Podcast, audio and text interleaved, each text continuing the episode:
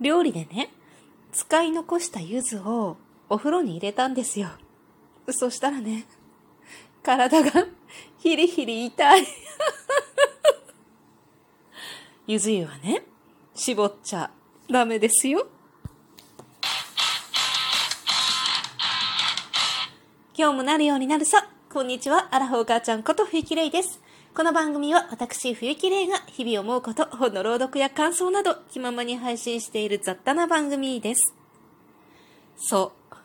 料理でね、柚子をこう使った後、まあ、基本柚子ってさ、皮を主に使うじゃない？で、中の果汁をね、あんまり使ってない状態で、もう皮だけ綺麗にこうこそり取られて なくなった柚子が残っていたわけよ。今日ね、夕飯の後。この柚子どうしようかな。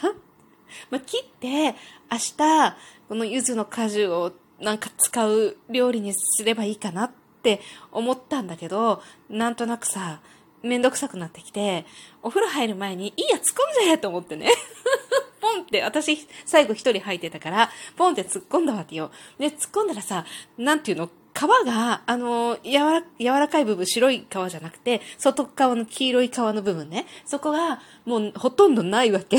だから、なんか中でふにゃふにゃになるのよね。で、そのまんま、なんとなくこう、まあ、何もしてないんだけど、なんとなくこう、もみもみってしてたらいつの間にかギューって絞ってて、ああ、絞っちゃったなーダメだなーって思いながら、絞りました。綺麗に。それでさ、こう、ずっと入ってたらさ、まあ、当たり前よね。上がるときに、こう、肌がチリチリ痛いのよ。昔ね、えっ、ー、と、いとこと銭湯に行ったときに、ゆず湯があった。ゆず湯が、ゆず湯になってたの、その日。当時の日だったのかちょっとよくわかんない。全然覚えてないんだけれども、小学校の頃よ。ねすごいね、あの、洗濯のネットあるじゃない？あれの結構大きい感じのやつ。えっと、ブラウスとか、そういうのが入るようなね、大きめのやつね。そこに、いっぱい柚子が、まあ、多分ね、切ってカットされた柚子だと思うの。が、結構入ってたの。で、それがね、二袋ぐらいあって、まあ、小学校の女の子二人がね、まあ、中で走れちゃうぐらいの温泉なんだ、温泉じゃないな。うん、銭湯なんだけど、もうそこでね、誰もいなかったのよ。そのいとこと二人で、その柚子の袋を持って、それを投げ合って遊んだわけ。もう最悪だよね。本当にね、誰かいたらめちゃめちゃ怒られたと思うんだけど、まあ、こうか不幸か、誰もいなかった。で、二人でね、ほんとそれで、もうめちゃめちゃなり合って、で、もう投げてキャッチするわけ。で、裸じゃんもちろんお風呂で湯船の中だし、だから、それをボンって投げてキャッチして、何が起こるかっていうとさ、もう体中に、柚子の果汁がべっ取りつくわけよ。でも子供だから、もう夢中に遊んでるの。もうなんか何が楽しかったんだかわかんないんだけど、その、ゆずのかネット、ゆずが入ったネットを、もう、なり合いまくって遊んで、もうどれぐらい遊んだか、全然わからない。途中でね、途中で人が入ってきたのよ。で、あーっと思って、まあ一応ね、さすがね、まあまあ小学校もなればね、いけないなって思ってやめたんだけど、もうその時には時すでに遅しよね。その後のさ、よく考えてみたら、だいぶ果汁がさ、出ちゃってるじゃん？なんか、果肉はね、結構しっかりした目の細かいネットだったから、果肉は幸い出てないのよ。だから、お湯は綺麗なの。だけど、多分そのお湯の中には、相当量の果汁が、あ、なんか、入ってるよね。多分さ、その後、そのゆず湯に使った人は、みんな無事だっただろうかって思うんだけど、めっちゃめっちゃ痛くて、その後。私たちはなんか遊んでるから、遊んでその後もね、温泉に水入ったり、お湯入ったりとかさ、なんか電気風呂とかもあったの。そう思い出した。その電気風呂がさ、すごい不気味な色が、色でさ、なんか浴槽自体がもう黒いのよ。で、黒いんだけど、中のお湯が、なんか、いや、透明だったのかもしれないけど、なんかすごく不気味な色だったの。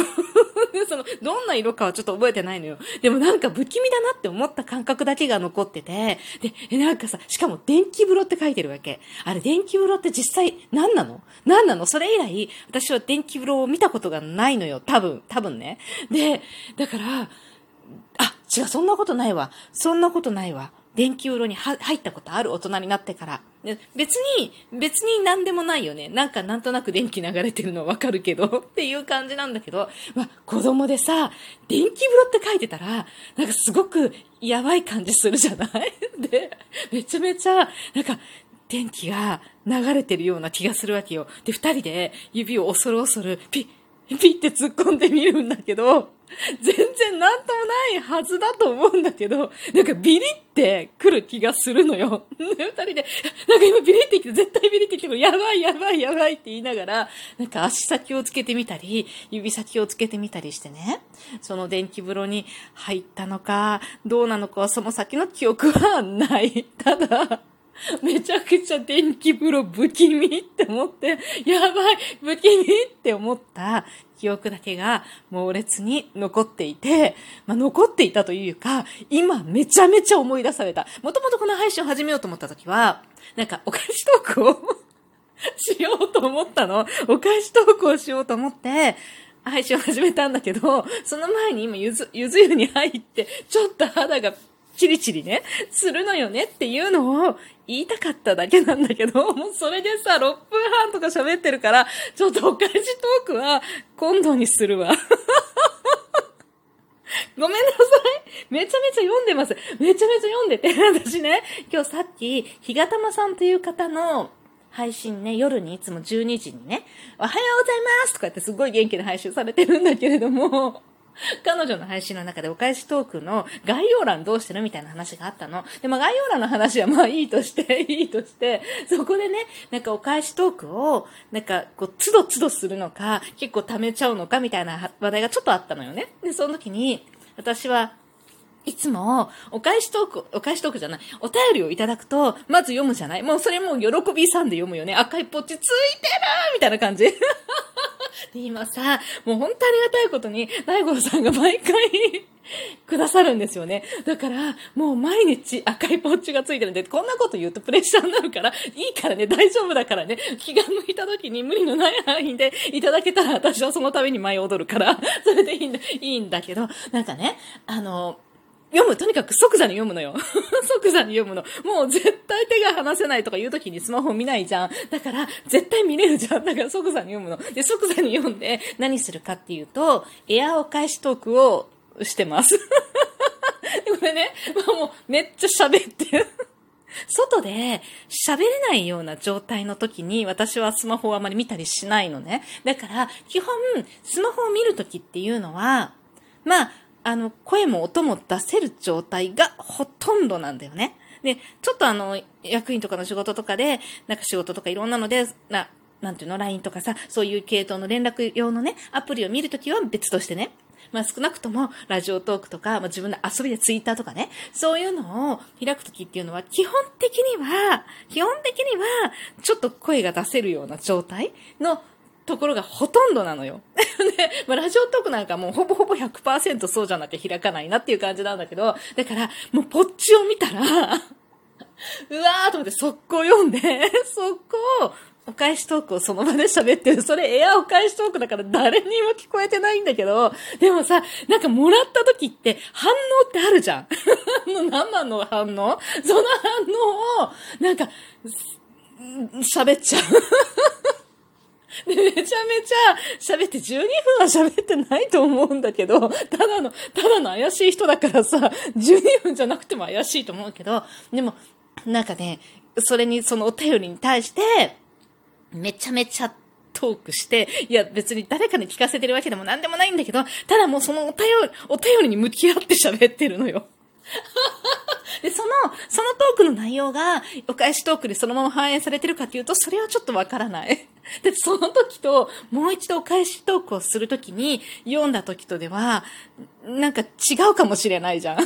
からその反応ちょっとわかんないんだけど、一個一個さ、お返しトークされたらたまんないでしょ 私絶対12分喋るから、これ、あの、お返しトークするときって、あ、ここまで一応読もうかなと思っている範囲を多分読めてないことの方がほとんどなのね。あ、ちょっと待った。これわざわざ、ちょっと待ったとか言わなくてよかったよね。で、今一時停止したのなんでかっていうと、閉まった、時間が閉まってるのに、お便りにチェックをつけたまんま私喋ってたのもともとお返しトークのつもりだったから。で、これお便りにチェックをつけて、来たいただいたお便りに一覧があるんだけど、そのな収録のトーク画面にね。で、お便りにチェックをつけちゃうと、そのお便りをくださった方に通知が行ってしまうのよ。このおたお返しでも何でもないたらのトークに。しかもどうでもよさげなトークにね、通知が行っちゃうわけ。しかも、その後、もうその方に対して、そのお便りに対する、こう、お返しトークの通知を送ることができなくなるの。で、それはまずいと思って、今、チェックを全部外しました。で、ちょっと待ってとか言っちゃったんだけど。まあそういうわけでね、エアーお返しトークっていうのをいつも勝手にやってます。で、これ一個一個返信しちゃうと、12分喋っちゃうから、12分ね、喋っちゃうと思うんだよね、多分ね。で、12分聞くの大変じゃん。もうお便り来なくなっちゃう絶対ね。